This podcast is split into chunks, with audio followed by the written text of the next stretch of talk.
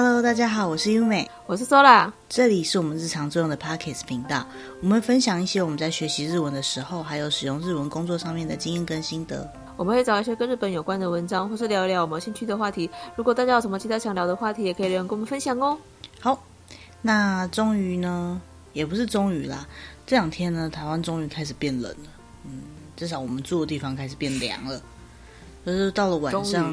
对，会不需要开冷气的天气了，终于可以不用开冷气了。没错，那到了这个时候呢，通常我们说它叫秋天。对，可是呃，台湾的秋天因为入秋，比较不像是日本一样，就很明显有大概快三个月这样。呃，秋天大概比较短，嗯、可能就是一个多月，大概几天，几天有点夸张啦。但就是因为夏天延续的比较久一点，然后冬天又来的比较早一点，所以美好的秋天就有点短暂。但是、嗯、秋天开始变凉了之后，说你会不会有什么特别的不一样的感觉？就会觉得哈，夏天过去了，要开始变冷了，好讨厌啊的感觉。你怎么那么负面啊？我们不能正面一点。不是，这不是负面，是因为我真的很不喜欢冬天啊！我最喜欢的夏天要过去啦。哦，我可能跟你不一样，因为我很喜欢冬天，所以应该讲说，我觉得变凉是很好的一件事情啊。应该讲我不喜欢夏天啦，所以我觉得很开心。那我自己觉得变凉了之后呢，除了我们上一次讲到的，就是呃读书之秋以外呢，变凉之后呢，人的食欲就会开始变好。通常来讲，嗯、会比较喜欢想要吃点东西。好，夏天的时候有时候觉得食欲不好，然后可能太热了，对，太热了。可是开始进入凉凉的感觉的时候呢，哎，就会有一些想吃东西的欲望就会来了。嗯、好，所以在日文里面呢，除了说上次讲的读书之秋以外呢，他们也会讲食欲之秋，叫做 shokuyoku no aki。那今天呢，这一集呢，我们就想要来讲一下关于就是这个食欲之秋，在日本，好，通常他们会呃吃些什么东西，然后、嗯呃、我们可能把它分成有点呃偏向食材类型的，以及呃完成以后的料理的样子这样子。嗯嗯。那首先呢，我们来想想一下，就是为什么秋天食欲会增加？其实这样子的想法呢，不只是日本人呐、啊。台湾人在想说大家都一样，那为什么秋天食欲会增加呢？那是因为就是夏天通常白天是比较长的，白天比较长，也就是日照时间比较长。那到了秋天，因为要进入冬天了嘛，所以呢，通常来讲冬天是夜晚比较长的，也就是说白天的日照时间变短。那白天的日照时间一旦变短呢，呃，我们的大脑呢，一般来讲会分泌一种东西叫做 serotonin，它的中文叫做血清素。这样的东西呢。嗯日照时间越短，它就会分泌的越来越少。好，嗯、那呃，这个血清素呢，对我们人体的作用，最主要的是让我们的身心会比较安定，应该是精神上跟身体上都会比较稳定的状态。那因为这个东西变少了，所以呢，为了补充，像是补充营养这种感觉，就是你的身体觉得少了什么东西，所以呢，你就会想要呃吃多一点东西。好，这是第一个原因。嗯、那另外一个原因呢，是夏天其实是很热的嘛，也就是说气温很高。嗯、那到了秋天开始呢，气温就慢慢的降低了，就是我们前面提到的，就开始变凉爽了。变凉爽之后呢，人的基础代谢呢，基本上是会提高的。基本上，好，那、嗯、呃，再加上呢，自然的人体来说呢，它会为了准备要接下来要过冬，哈，而去累积一些卡路里。好，这是这是人的基本反应啦。嗯、但是说了这么多呢，其实它就只是一个，嗯、呃，基本上概念上是这样。也有人像 Sola 一样，就是不喜欢。冬天，所以进到秋天就觉得啊，快要开始变冷了，心情就开始变不好了。好，那 那这个吃的理由可能就是因为心情变不好了，所以要让自己心情好一点。好，这每个人当然是不太一样。可是刚刚提到的就是关于这个血清素的分泌减少，所以身体就会自然想多补充一些东西，以及基础代谢力提升，然后我们会习惯去储备身体，即使你不愿意，它也会储备热量。好，让你准备过冬，这样子的理由呢，都是比较有科学根据的。不过，不管有什么根据呢，总之来讲呢，呃，进入秋天之后呢，人的食欲是一定会提升的。为什么呢？嗯、因为进入秋天之后，就有很多东西变成当季的东西了。秋天的当季食材实在是非常的多。嗯，哎，对，那呃，这个的话呢，就呃关系到日文有另外一个字叫做 “minori no aki”。好，“minori”，“minori” 就是呃果树结果实，哈，结果，嗯、所以呢，就是结实累累之秋啊。也就是说，嗯、到了秋天呢，收成、收成、收获的季节。好，嗯、那为什么会有这样的说法呢？以台湾来讲，四季都有很多的水果，日本当然也是算有，但是呢，日本因为更冷的关系呢，所以他们的四季的水果呢就会比较分明一点。然后比较多数的水果呢，嗯、就是像我们一般熟知的春天，就是发芽或是开花的季节。然后到了夏天呢，嗯、可能呃就是慢慢的。嗯，成长，然后结果到了秋天，正好是收获的季节，而冬天是休息的时间，好，果树休息的时间。嗯、那什么样的水果大概是这样的周期呢？比如说像是桃子啊，好，然后梨子啊、柿子啊、苹果啊之类的，好，这些我们蛮常见到的水果呢，好，都是秋天在日本是最多的。好，但是一定有人会说，不对啊，台湾的话不一定是这些季节吃这些东西。或许是啊，不过呢，如果以就是四季分明的角度来看，哈，比较不考虑台湾是已经偏向快要到热带国家来看呢，嗯，这样子的温度变化是比较合理的，这样子。嗯，所以呢，到了秋天之后，就会有很多水果的出现。那这些好吃的东西，还有再加上等一下我们会介绍的一些其他秋天，当然不是特有，可是可能是秋天出产，有些是秋天特有的食物呢，就会让人家联想到好吃美味的东西，所以呢，就会忍不住想多吃一点这样子。嗯嗯，好，那我们就来介绍一下，就是到了秋天，什么样的食材它是呃秋天当季的推荐食材。那这个网站很有趣，他把它做了一个排行，我是不太知道是谁去做这个排行榜的啦，对，但是觉得蛮有趣的，他把它做了顺位，那我们就根据顺位来编排好了。哎，那首先呢，第十一名就是葡萄，葡萄，对，葡萄呢，绝对是这个秋天是当季的食材哈，或者是说水果啦哈。那嗯、呃，这个葡萄呢，不只是。其实有很多种类的葡萄，所以它会在呃，比如说初秋、晚秋可能会有产生不同的葡萄，比如说像是飓风葡萄啊，嗯、然后还有像什么麝香葡萄啊，嗯、好，那些都是秋天最主要会出产的葡萄。那如果说在台湾比较少见，但去日本啊，到这个季节就会有人去采葡萄，就是类似那种。体验的那种感觉，采草莓的感觉，然后就是采。台湾很少看到这种的，哈，就可以去采葡萄。那嗯，葡萄当季在秋天收获之后呢，他们也会利用当季的时间呢去做葡萄酒。好，日本的葡萄酒产业虽然说没有到欧美国家，比如说法国那么的盛行，可是呢，他们其实也是都有在。做的。那当然，在法国那些国家呢，他们基本上葡萄也是秋天的时候采收，然后一定是成熟以后才会采收下来做嘛，哈。所以第十一名是葡萄，嗯嗯，好，那第十名呢是梨子，嗯，梨子，那喜，啊，梨子呢就是很标准的秋天的食材。好，那呃，当然不同的梨子，比如说日本的梨子，还有所谓的西洋梨等等的梨子，它熟成时间呢，可能是有点不一样。不过呢，大概就是在秋天这个时候，也是这个季节的水梨最好吃。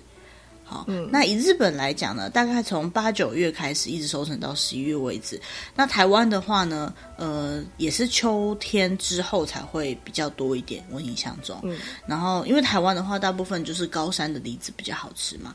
那日本的话，因为呃，它本来就是会冷的比较快，哈，然后高纬度，对，高纬度，所以他们在某些地区呢，就比较容易达成我们一般在台湾在高山上面才能够达成的效果。嗯、然后，所以呢，就会，呃，日本的水梨是真的都很好吃的，什么二十一世纪梨还是什么的，嗯，哦，然后呢，对对对，那水梨呢，其实经过就是长时间的冰。好，冰过之后，冷冻，或冷藏之后呢，它就会比较不甜。好，所以呢，一定是当季最好吃。嗯、如果你已经呃水果是必须要保存，然后可能水果批发商那边冰过，或者是你在家里一直冰着的话呢，那通常呢是比较没有那么好吃的。可是呢，嗯，冰的水梨又比较好吃。就是冰太久会不好吃，可是冰的水梨比较好吃，所以网站上面呢是比较建议说，你要在吃之前大概一个小时左右再放进去冰箱里面。哦、可是所以就不能一直冰着。对，可是这是日本的状态，就是日本基本上到这个时候它温度已经比较凉。可是台湾因为有点热，有时候白天还是很热，秋老虎嘛。那如果你水果一直放在外面，是很快就会熟透，坏掉，对，很容易就会坏掉。所以你再评估一下，你是要。快速的吃完，比如说你今天这两天就要吃完，才很新鲜买的，你可以试试看用它的方式，就是不要一直冰着。但是呢，嗯、通常来讲，就是呃，因为运输的关系，就是其实在果农那边，它可能就已经冰过了。那已经冰过的水果呢，如果你没有继续冰的话，呃，它也是容易坏的比较快的，就有点可惜这样子。嗯嗯，那这个网站上面呢，它有特别说，就是水梨呀、啊，就是大家都知道嘛，那个一定是最下面的地方最甜嘛。但是呢，它还有说，就是其实靠近皮的部分也是比较甜的。好，嗯、所以呢，如果有人在削水梨的时候呢，削掉一大片皮的话，那水梨应该就没有那么好吃了。好，太浪费。嗯，削皮的时候要尽量削薄一点。好，那第九名呢是。莲藕，对，没错，第九名就是莲藕。莲藕其实真的在秋天吃超棒的，尤其是煮那个莲藕排骨汤，或是稍微腌一下这样子。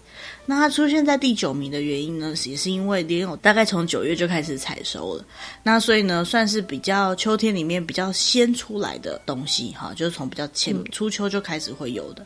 那比较初秋的莲藕呢，比较上来讲会比较软一点。然后口感上呢也会比较清爽一点。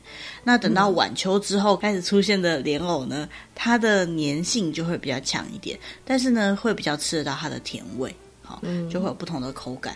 那其实呢这样子的差别呢，可以比较出来哪一个适合煮汤，哪一个呢比较适合做凉拌的菜。好，那就是看你的喜好。哦、那但是这个呢，是单纯从季节来分，同一种品种的莲藕可能会有这样的差别。可是如果在台湾买莲藕的话，可能要注意一下，就是呃，它的那个品种，好、哦，它。会决定它能不能拿来做凉拌，或能不能拿来煮汤。就是它不只是时间的关系，嗯、是那个那个莲藕有的种有的比较松，有的比较脆啦，应该是这样讲。嗯、好，所以在选的时候要注意。嗯、那这个网站呢，有教了一些些关于选莲藕的方式。他说，在选莲藕的时候呢，稍微有一点就是膨起来的那种感觉，然后呢。嗯呃，拿的时候呢，可以感觉到它的重量哈，就是比较沉一点的那样子的感觉呢，嗯、就是比较好的。呃，当然不要受伤，表面呢看起来比较光滑一点，好的话呢，就代表它呃有实际含水成分比较好高一点，那就会代表它比较好吃的意思。嗯，这样子。好，那下一个呢，我们来看一下，下一个第八名是银杏。嗯，银杏，银杏日文叫做银杏，嗯，银杏。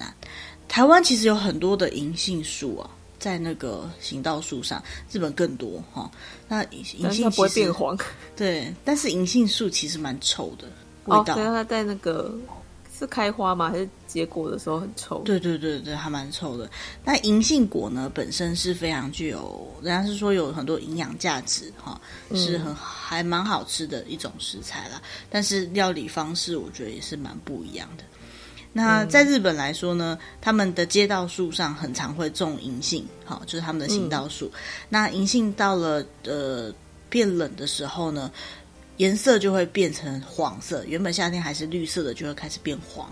好，嗯、那日本人呢看到这样的画面呢，就会有一种啊秋天已经要来了的感觉。那台湾呢，嗯、因为变冷的比较慢一点，所以有时候呢，就算有看到银杏树，也比较不容易看到那个整棵树都变黄的样子。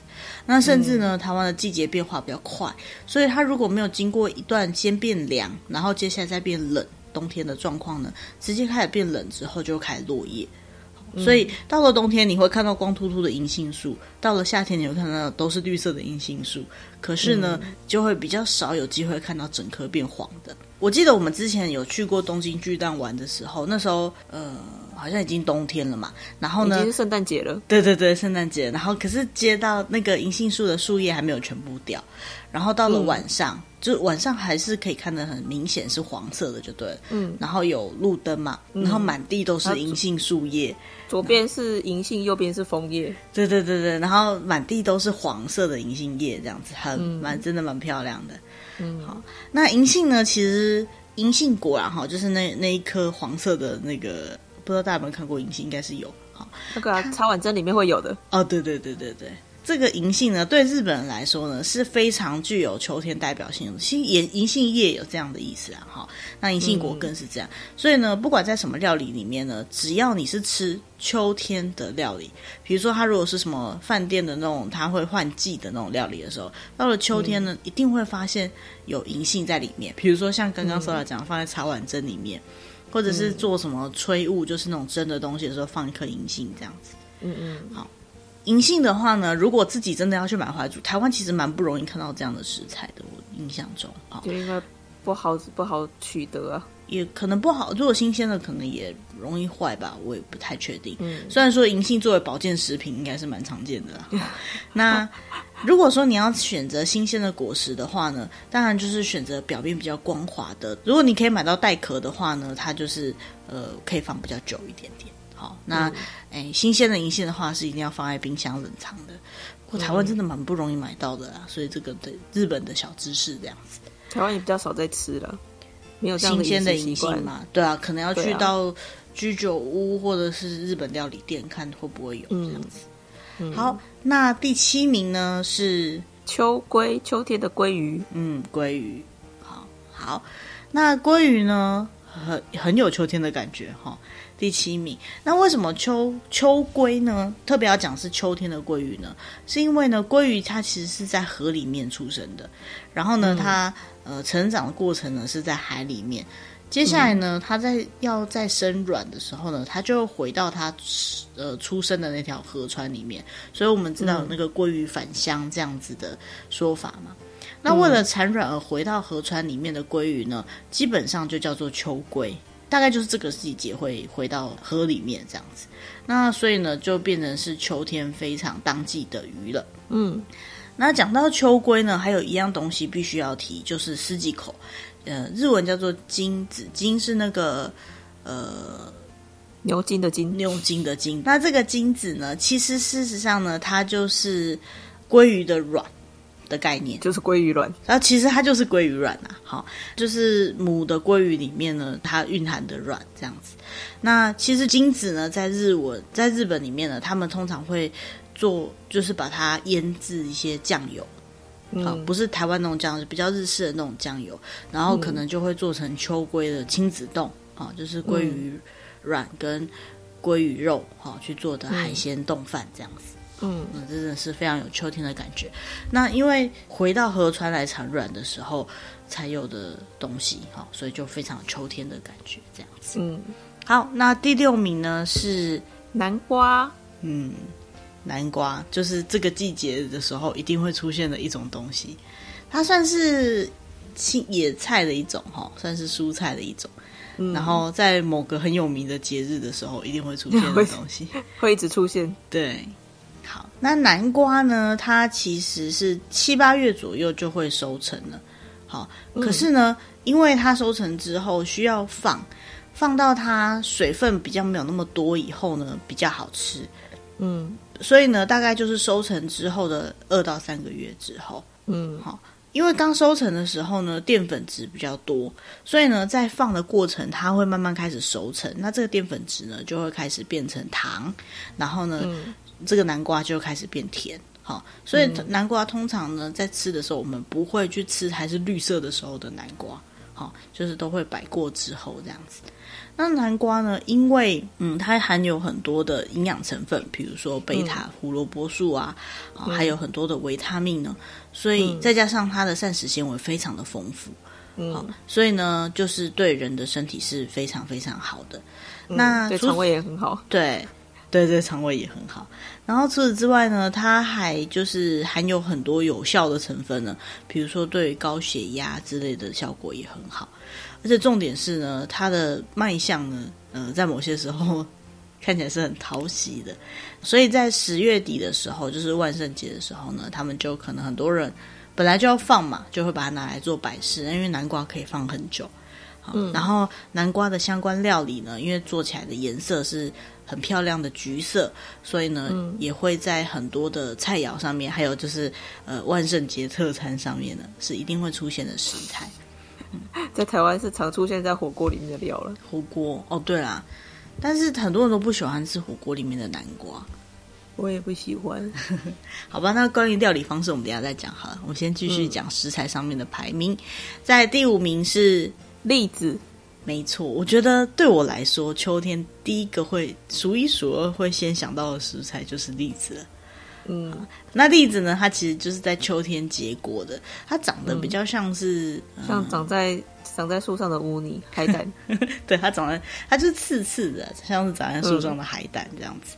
嗯、然后呢，它是大概在夏天的时候会开花，大概在九月到十月左右是栗子。好，日本的九月到十月，台湾可能也没有差很多啦。哈、嗯，是最当季的东西。那栗子呢，它的表表皮呢，也就是呃，不到最外面的壳哈，就栗子里面那一层呢，嗯、它含有非常多的单宁。嗯，那这个单宁呢，它有防止老化跟防止癌症这样子的效果。好、嗯，再来栗子本身呢，它的维他命 C 是非常多的。我们以前想到吃维他命 C，就会想到什么柳橙啊、柠檬那些东西。不过事实上呢，柑橘类，对，不过事实上呢，呃，栗子的维他命 C 也是非常多的。那这样子的维他命呢，在栗子里面呢，它是被淀粉质给包覆住的。所以呢，嗯、就算我们加热去使用。好，因为以前我们有听过，就是维他命 C，如果像柠檬那些，如果加热之后就吃不到维他命了嘛。可是因为栗子它的维他命呢是被包覆在栗子的淀粉质里面的，所以呢，就算加热呢，也比较不容易破坏到它的维他命成分，所以呢是比较容易摄取到这些维他命的一种食材。嗯。那如果有机会，你可以选择呃栗子，而不是糖炒栗子别人帮你装好的情况下呢，已经熟了。在因为在日本可以买到新鲜的栗子，好，就是外面还有海胆的样子的那种栗子。嗯、对对对，那就是呢，他教你的选择方式呢，就是一样拿起来有点重量感的。好，会比较好吃。嗯、那栗子怎么吃呢？如果你真的买到新鲜的栗子的话呢，基本上水煮就可以。好，不一定一定要去准备一大锅的石头加糖，嗯欸、不用一 定 一定要做糖炒栗子，用水煮的就可以。那也是会有人用蒸的。嗯、那或者是你直接想办法把壳剥开之后呢，呃，可以把它做成栗子饭，好，或者是做出一些栗子相关的甜点，嗯、像是蒙布朗之类的。嗯，所以呢，不管是在用来当做一般的正餐食用，也就是栗子饭之类的，或者是做一些蒸煮的食物，呃，其实使用方式跟银杏有点点像。然后呢，嗯、也可以当做是核果子或者是洋果子的材料，好，所以是非常方便的。嗯、那在日本呢，因为呃，在山上很多地方都会种栗子的树，哈，栗树。嗯还有像是橡树，哈，就是橡树籽的那个橡树，所以呢，嗯、很多人就会去捡这样的食材，回去料理这样子。嗯、台湾比较没有那么容易看到，哈，好像也没有人什么人有经验去捡栗子在台湾的。对啊，比较少听到。嗯，没错。好，那再来第四名呢？松茸跟香菇。可是其实松茸是香菇的一种啊。对对对对，马自他可以跟 Kinoko。好，松茸跟香菇，嗯，不知道大家有没有吃过松茸？我只能说，烤的松茸那个味道真的很棒。可是，嗯，这是我最近一直很介意的一件事情，就台湾好像买不太到这个东西。没看过，从来没看过。嗯，其实，在国外啊，也有类似这样的菇连，台湾也会有类似这些比较，就是比香菇还要高级很多的这种菇类。可是，我真的很喜欢松茸的味道，嗯，就是它有一个非常香的味道。好，嗯、那对于日本人来说呢，这个松茸呢，就是香菇界里面的顶尖王者的概念。嗯、那如果有机会可以吃到松茸，或者是基本上看到超市在卖那种很贵很贵的松茸，那个就是秋天的一个特别的景色了。嗯、那松松茸的魅力呢，在于它的香味，其实它的口感没有什么特别的，好、嗯，口感就吃起来就跟杏鲍菇或香菇差不多。但它的香味非常非常的香。那对于很多日本人来说呢，嗯、如果能够吃到这个松茸的香味呢，就可以感觉到秋天已经来了的感觉。好，嗯、那对有些人来说呢，它是一个充满魅力、一个充满憧憬的食材。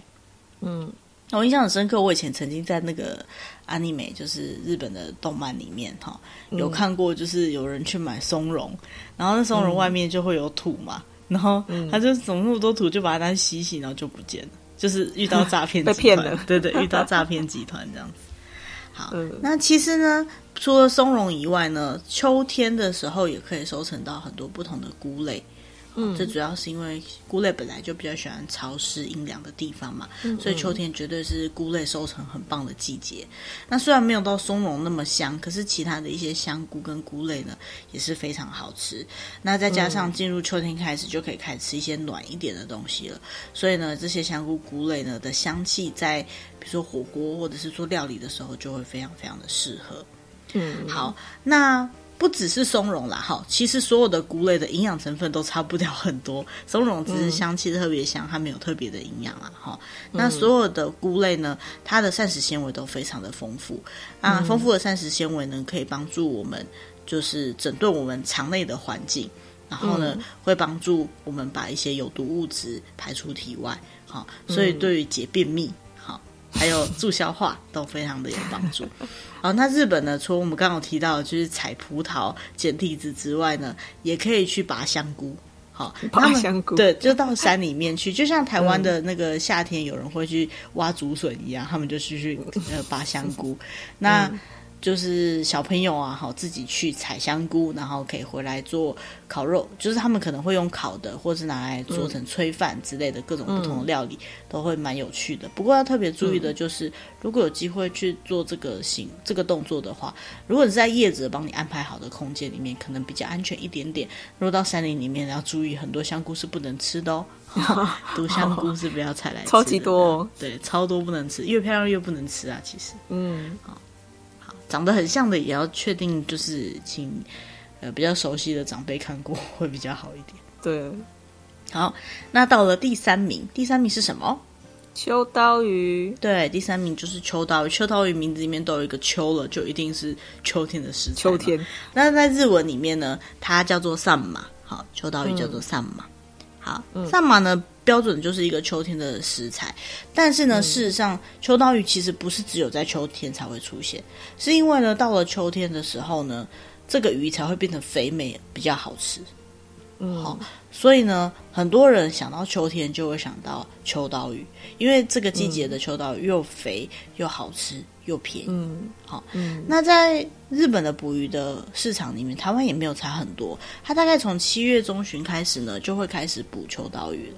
嗯、那接下来呢？那个顺着这个鱼群的，就是呃生习性的关系，所以它就会开始越来越呃北边是大概七月的时候哈，大概是北海道那边的海，那越来越往下，嗯、到了日就是南边的海域呢，大概就是补期九月到十一月左右的鱼。嗯，好，那这个季节的秋刀鱼呢，其实也是为了接下来要开始变冷了，所以呢，它的油脂就会越来越丰富，那就会非常的好吃。嗯好，所以才会说是当季对肥美的秋刀鱼。嗯、那如果有人吃到不是当季的秋刀鱼，就会知道其实秋刀鱼有点干干的，不是那么好吃。就算用烤的也没有那么好吃。嗯、可是肥美的秋刀鱼，那真的是人间美味啊！好，只能这么说。嗯那秋刀鱼呢？它所富含的呢，就是我们很熟悉的鱼都会有的那个 DHA。那秋刀鱼的 DHA 呢，对于脑细胞的活化呢，都会非常的有帮助。所以吃鱼变聪明是真的。对，没错，吃鱼会变聪明，有因为是这个 DHA 的关系。好，嗯，然后呢？再加上这样子的呃油脂，鱼的油脂呢，对于防止动脉硬化，还有预防脑血管的栓塞，嗯、也就是脑中风，嗯、都会有非常大的帮助。呃，就是它里面有一个叫 EPA 的成分，这样子。嗯嗯。所以呢，在这个当季的时候呢，又可以吃对身体健康好的东西，然后又当季又好吃，这个何乐而不为哈？所以如果有机会可以买来吃。嗯、那这里有个小情报，如果在台湾呢，你想要吃到就是很像你以前在日本曾经吃到那种很肥美的秋刀鱼，或是你从来没有去过日本吃过很肥美的秋刀鱼，想吃吃看，因为你印象中可能就是干扁扁的秋刀鱼的话呢？可以到各大日系超市，他们会去进，就是真的当季的那种秋刀鱼，不是冷冻的那种。哦、嗯，那种就非常好吃。嗯、那如果你懒得自己煮的话呢，就到稍微好一点点日本料理店，因为基本上那个那些鱼日日本料理店呢，他们会习惯在秋天的时候，就是要找到这种秋刀鱼。好，那种干干的秋刀鱼就不是这个季节要吃的东西。嗯，好，所以建议如果没有吃过好吃的秋刀鱼的话，真的可以吃吃看，所谓的秋天的秋刀鱼是什么东西。嗯嗯，好的，那再来第二名，番吉就是番薯，番薯，好，萨兹玛伊莫，萨兹玛伊莫。那日本的这个番薯呢，它的表皮是有点像紫色或者是粉红色，很深的那种粉红色。嗯所以看起来其实还蛮讨喜的，我觉得很像甜菜根的颜色。那除了这个以外呢，其实还有很多的番薯的种类啦。那只是对日本人来讲，大部分就是这样这样子的种类叫做萨兹玛伊莫。好，嗯，番薯对于日本来说，番薯绝对是秋天的代表，是因为呢，很多人都会在这个季节呢去挖了番薯之后呢，利用地上的落叶堆去烤番薯。好，嗯，那。什么季节落叶最多？一定是秋天嘛。好，那在这样开始变凉的时候，热的半死，也没有人想去烤番薯，所以大概变凉的感觉。然后再加上这个季节的番薯特别的甜，嗯，好，然后呃。通常来说呢，它是八月左右就可以开始采摘。那采摘之后呢，如果比较日本比较厉害的人，比较熟的农家呢，他知道这个番薯呢最好储存两三个月，就像刚刚讲南瓜一样，像这样子比较根茎类淀粉质比较高的这个成分呢，它在储存两三个月之后呢，它甜味就会变得比较强。然后水分就会比较少，嗯、所以就会变得越来越好吃。好，所以才会说是秋天的时候要吃烤番薯，然后再加上用落叶下去烤的烤番薯特别好吃。嗯，好，那番薯呢，其实也有非常多膳食纤维。好，嗯，跟其他的蔬菜类比起来呢，番薯的番膳食纤维呢是人体比较容易吸收，而且比较容易使用的膳食纤维。嗯，再加上呢，呃，吃番薯在日本人的认知里面呢，它可以有预防感冒。然后还有恢复呃身体疲劳的，就是帮助身体疲劳的恢复的效果。好，嗯、那当然呢，也富含了很多的维他命 C。好，就是这个维他命 C 可以预防感冒，嗯、还有让大家可以从疲劳中变得越来越好一点。那、嗯、选择番薯的时候呢，呃，因为我刚刚讲日本的番薯是那种很漂亮的粉红色。紫红色那种感觉，嗯、所以呢，呃，尽量呢，日本人是觉得说选那个颜色比较丰富一点，但拿起来还是有厚实感、嗯、有重量感的会比较好一点。哎、嗯，其实不知道大家知不知道，在选这些蔬菜水果的时候，你希望它拿起来有重量感是为了什么？水分呢、啊？对，因为很多水果虽然我们说啊，水分少一点，然后甜味增加会比较好吃，可是如果水分已经少到那个水果已经开始变得干干的时候。也不是水果，水果蔬菜都是一样哈，变得干干的时候，那就不会好吃了嘛。好，所以选择的时候，其实就是拿起来有一种厚实感，有一点沉的那种感觉是最好吃的。嗯，好，再来第一名就是白米，对，お米。好，有没有想过白米还有当季的？在台湾很不容易想象这件事情，因为台湾米有好几收。对，台湾可能有两收、三收的米。嗯，好，台湾农业技术很发达，就像台湾四季都还算是温暖，都可以种得出米。嗯、但日本来讲呢，很多地区也有两收，可是呢，在北部一点的地区，像我们比较常知道的某些有名的米呢，它一年都是一收的。嗯，或者是说它前面收的那一季呢，没有特别的好吃，最好吃的是秋天收收的这个季节。很多人呢，到了秋天呢，就会想到那个稻穗已经黄了，然后那个结实累累，然后已经有点垂下来那样的样子。好，嗯、所以呢，到了秋天呢，就是收获的季节。也有人说，就是收获这些农作物的季节。那讲到收获人的主食，嗯、呃，应该讲日本的主食，这个米啊，okome 米，就是绝对是当仁不让的第一名食材了。嗯。那在日本的观点来讲呢，秋天是米的收获的季节。当然呢，也会有人就是米要吃一整年的这样的概念呢。不过呢，米怎么样说，它也是呃生鲜食材的一种。所以呢，新鲜的新米呢，传说是特别好吃的。好、嗯，如果你没有特别吃过什么新米的话，以后有机会可以试试看。那这个新米跟呃，所谓放比较久一点的米的差别在哪里呢？是新米它的水分是比较多一点的，所以呢、嗯、是比较甜味的。那放久一点的米呢，它可能会有不同的料理方式。好，新米是非常适合直接煮成饭这样来吃的。嗯，那大概从九月开始收获，一直到十二月底为止呢，呃收获下来，然后再把它脱骨以后做成的白米呢，都可以写作是新米。那所以对日本人来讲呢，新米去煮出来的饭呢，是一个非常非常幸福的一种料理。好，白米饭，白饭界的顶尖。对，所以呢，呃。台湾人可能比较没有感觉，就是啊，原来吃个饭还有当季的，没错，秋天就是吃饭当季的时间。嗯，对，其实我蛮能理解的，刚煮好的那种白米饭，然后再加上那个米本身是很好的米，就是不是干巴巴的，是呃比较新鲜的那种米的话，吃起来的感觉真的跟就是放久了的米是不一样的感觉。嗯，哎，对，那当然煮的方式也是一个重点。有些人煮饭就是比较不在乎水量啊，然后也没有照正确的程序做，然后呃煮的随随便便的这样子，不管什么好的米煮起来都是糟蹋了，对不对？那真的好吃的米呢，煮起来是会有光泽的，然后基本上是粒粒分明的，然后每一颗米呢，你都可以感觉到它的 Q 度跟甜味。嗯，好，那真的是啊非常好吃的东西。好，所以第一名就是米。那综合以上呢，呃，这个网站里面还帮我们整理出一些就是当季的食，算是料理啦。好，秋天当季的料理。嗯、那其实这些料理呢都是我们刚刚讲的这些食物的总和。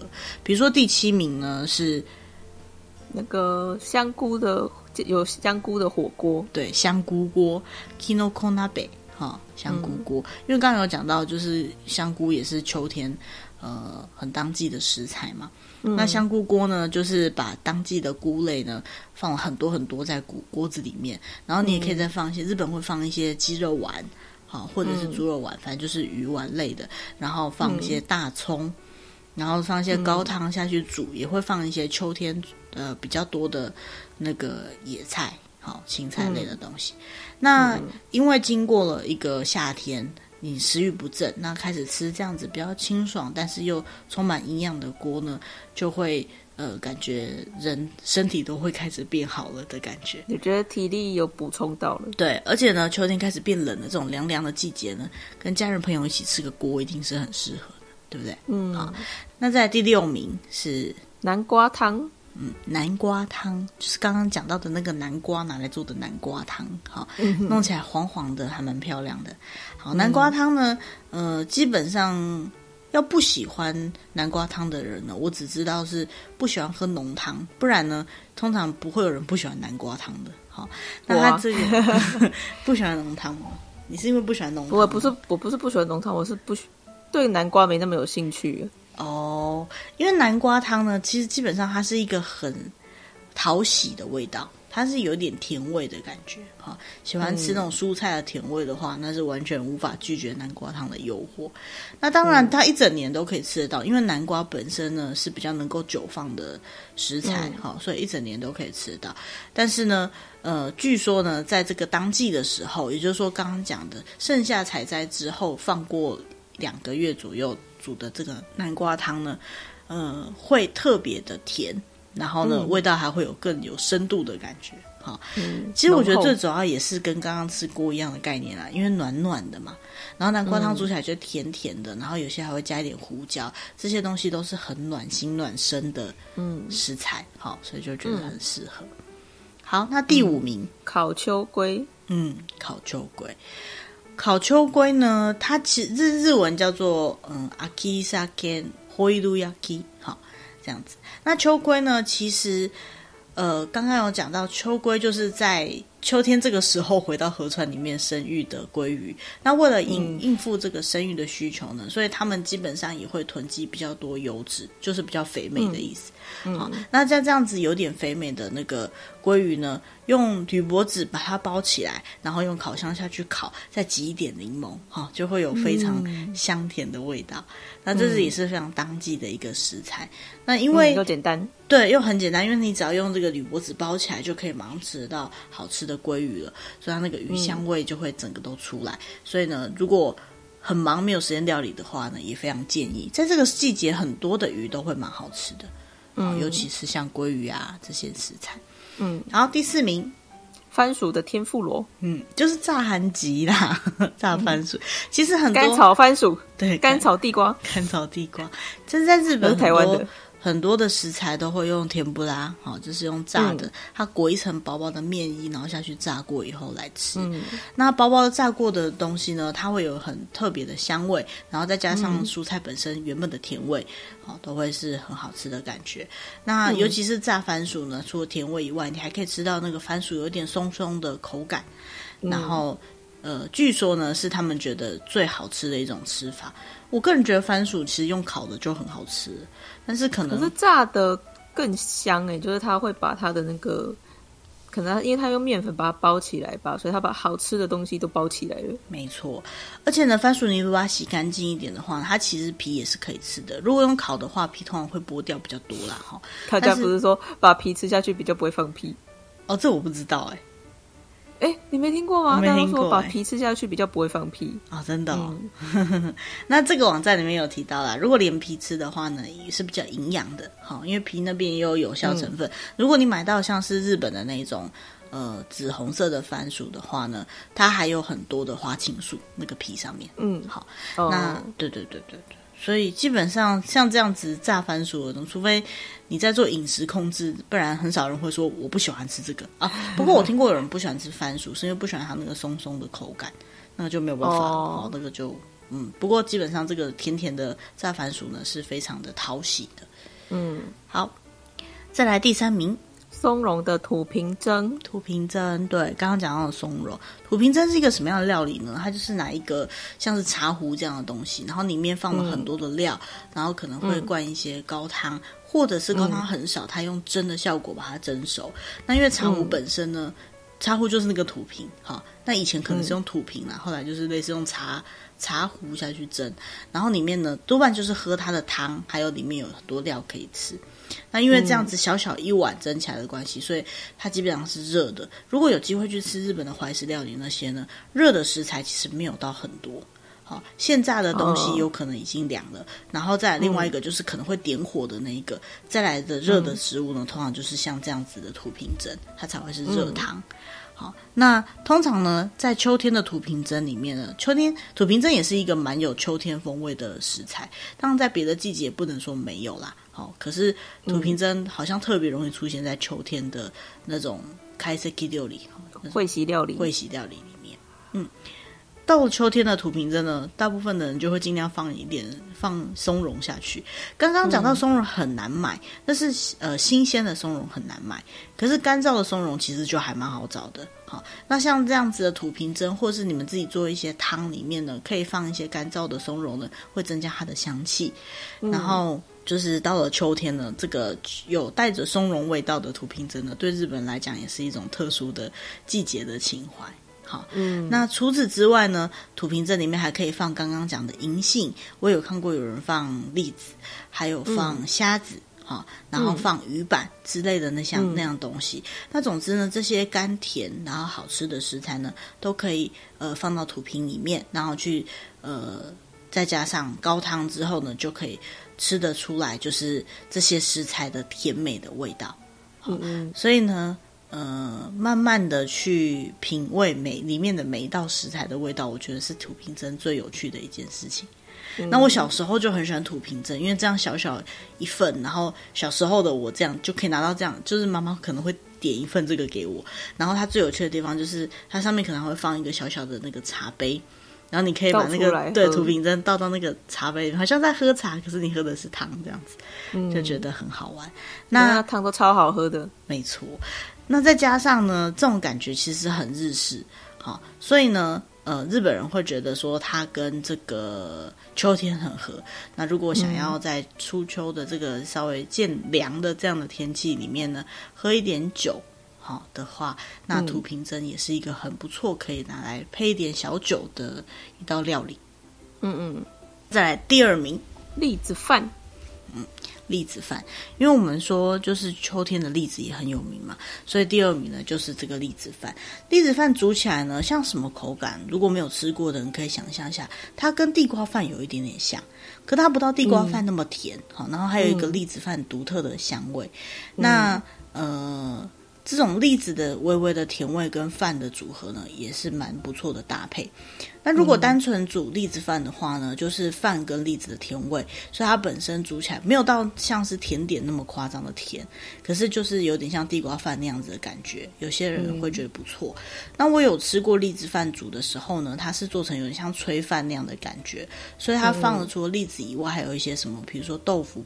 皮呀、啊，啊，还有就是一些甜酱油啊之类的，就是、嗯、呃和风酱油啦，哈，就是做成像炊饭那样比较偏一点点咸，但其实事实上对于台湾人的口感上还是甜的这样的食材。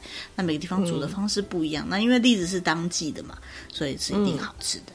嗯、好，再来第一名，盐烤秋刀鱼。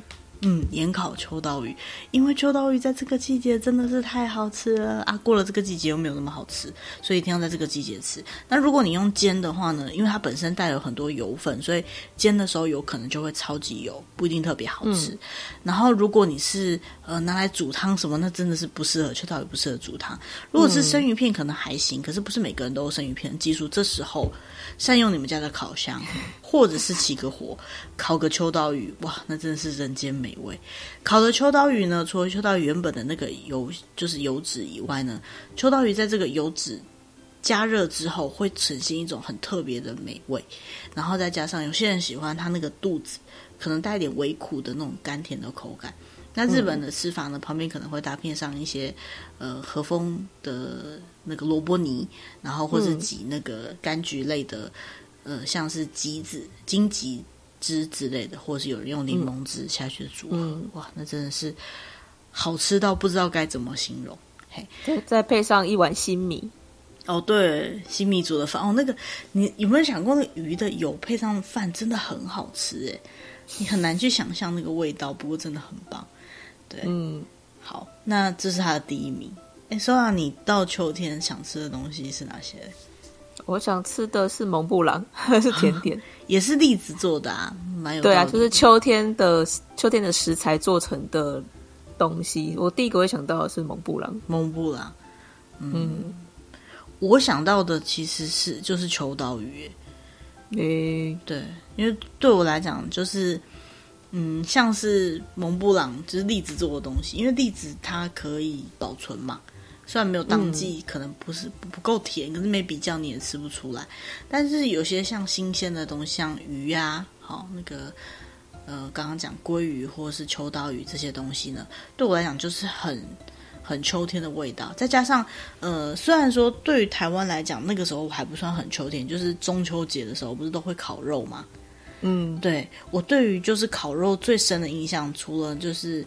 比如说烤牛排啊、烤肉以外呢，烤秋刀鱼是我印象很深刻的一件事。因为呃，其实台湾的中秋节的时候呢，通常日本已经可以买到那种很肥美的秋刀鱼了。那我刚好提到，就是如果你去日系的超市哈，或者是一些比较专门在批这些呃比较讲究一点的鱼类的地方呢，它在秋天的时候就可以批得到那种很肥美的秋刀鱼。哦，拿那个来烤真的是。不知道该怎么形容的好吃。一般来讲，不知道大家烤肉的时候会不会有印象，就是觉得吃很饱就吃不下了，对不对？可是烤到最后再去烤那个秋刀鱼的时候，出来每个人都可以吃掉一整尾，真的是。而且秋刀鱼要怎么烤最好吃呢？嗯、用炭火烤。对，用炭火烤，但烤完还是需要一点技巧的，不然烤完以后就会变成炒碎鱼这样子。炒碎鱼不是很不是很不不方便，不能用一般的就是烤盘烤，要用炭火烤，这才是最顶级的吃法。很讲究哦，好想吃哦！今年没有什么吃到秋刀鱼，嗯，对。不过真的是很棒的一件事，现在去找应该还找得到哈。不过已经快要没有了。如果以日本那边进的时间来说。好，所以有机会的话呢，嗯、请大家一定要去尝试这样的食材。嗯、除了秋刀鱼外，我觉得就是像番薯那一类的，也是很秋天。番薯感觉在台湾的话，一年四季都可以看得到，在那个邮局前面。对，可是呃，番薯的那个炭火的味道，就是烤番薯不是会有一个炭火味吗？嗯、我觉得就是秋天的味道。哦、对我来说，控油。对对对对，控油，台湾也会在秋天的时候控油吧？我小时候我记得有，就是那个农农田在那个休耕的时候，嗯，其实控哎控油就是那个类似窑烤那样的概念，只是那个窑烤的土堆不是先搭建好的，是我们自己把它埋起来的这样子。然后这个动作呢，就跟我们刚刚提到用落叶下去烤番薯是差不多的概念。嗯嗯嗯，好。好，那今天大概就是想要跟他聊一下秋天要吃些什么东西，呃，不，嗯、呃，对啊，可以这样讲，就是食欲之秋 啊。为什么叫食欲之秋？哈，因为可能有些季节的因素，再加上秋天就是有这么多的好吃的，好，嗯、这么多好吃的，现在不吃什么时候吃呢？哈，大家趁现在多吃点，冬天要到了嘛，吃好，所以就是吃当季的食材，不止对身体好，然后也对环境好了。对啊，虽然说是当季的食材啊，虽然说现在就是很多东西就是可能保存，然后你觉得不是在这个季节也可以吃得到，可是嗯、呃、跟着这个季节去吃东西，我相信是最符合大自然的条件。嗯嗯，对，然后还有可能比较开玩笑一点说法，就是接下来冬天喽，哈，储储备一些。油脂热量 好过年嘛，是不是？对，好，那今天的主题大概就到这边。那希望大家听完之后呢，会有兴趣去找一些秋天相关的食材来吃吃看。好，嗯、那除了食食材以外，有很多不同的料理方式都可以很值得大家去尝试看看。嗯、那我们今天讲的主题呢，也会就是如同往常一样，把它贴在我们的整个留言栏的下方，这样子。嗯，好。那从这集开始之后呢，就是为求方便呢，我们会在我们的节目呃上架的时候呢，加一些标题。那如果你听的界面本身是有办法搜寻，就是 hashtag，就是井字号这样的标签的话呢，也可以尝试搜索不同的标签。因为我们做到现在已经快要一年了啦，哈，也是有好多集不同的节目。如果刚好有对哪一段比较有兴趣的话呢，也可以用这样的方式去搜寻。那下面也有我们的联络方式，如果有什么想要听的内容，或者是想要知道的主题，也可以。呃，留言。那如果我们刚好了解，嗯、或者是我们有办法去了解它的话，我们也可以就是把这些主题放在以后我们的节目当中。那今天的就到这边，嗯、谢谢大家，拜拜，拜拜。